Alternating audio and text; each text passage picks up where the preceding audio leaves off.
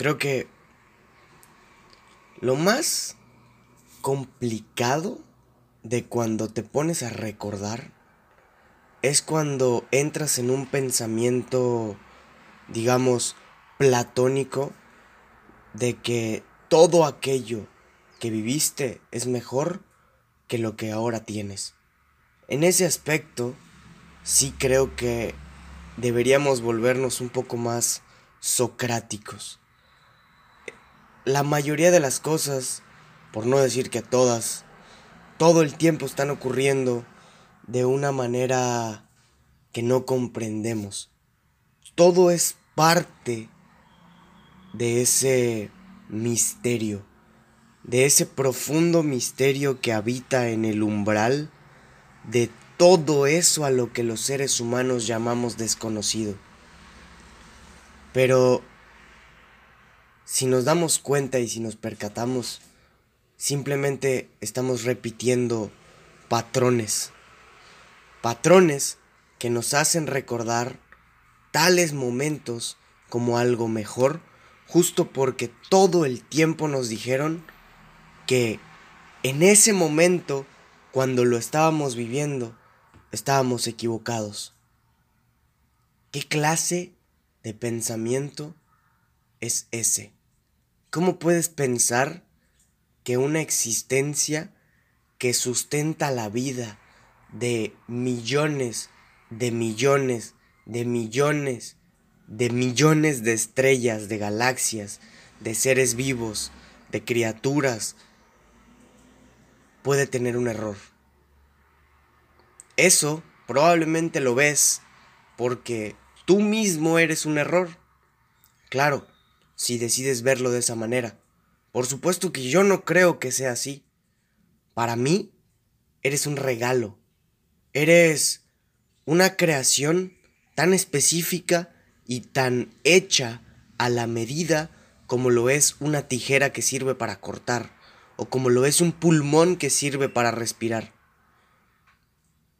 Es verdad que uno de los problemas más grandes que tiene nuestra generación es que no hemos creado una máquina del tiempo para ir cada quien en su línea a resolver esos problemas que ya sabe que causó o para enmendar aquellos corazones que lastimamos. Pero, en verdad, ¿serviría de algo ir al pasado a repararlos? ¿O simplemente viviríamos aquella línea de tiempo que ya sabemos cómo es? Porque vive en nuestra imaginación, nuestra mente nos está diciendo todo el tiempo cómo hubiera sido si hubiéramos actuado de una u otra forma. Pero te voy a decir algo, no existe aún la manera de volver y comprobar aquella teoría que solamente vive en nuestra imaginación. No existe, al menos por ahora.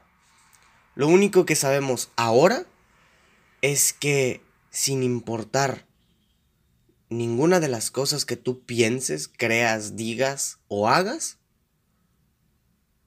el tiempo, tal y como lo percibes, seguirá corriendo, semana con semana, hora tras hora año tras año. Y entonces, mediante ese proceso, el tiempo solamente es una creadora de ilusiones.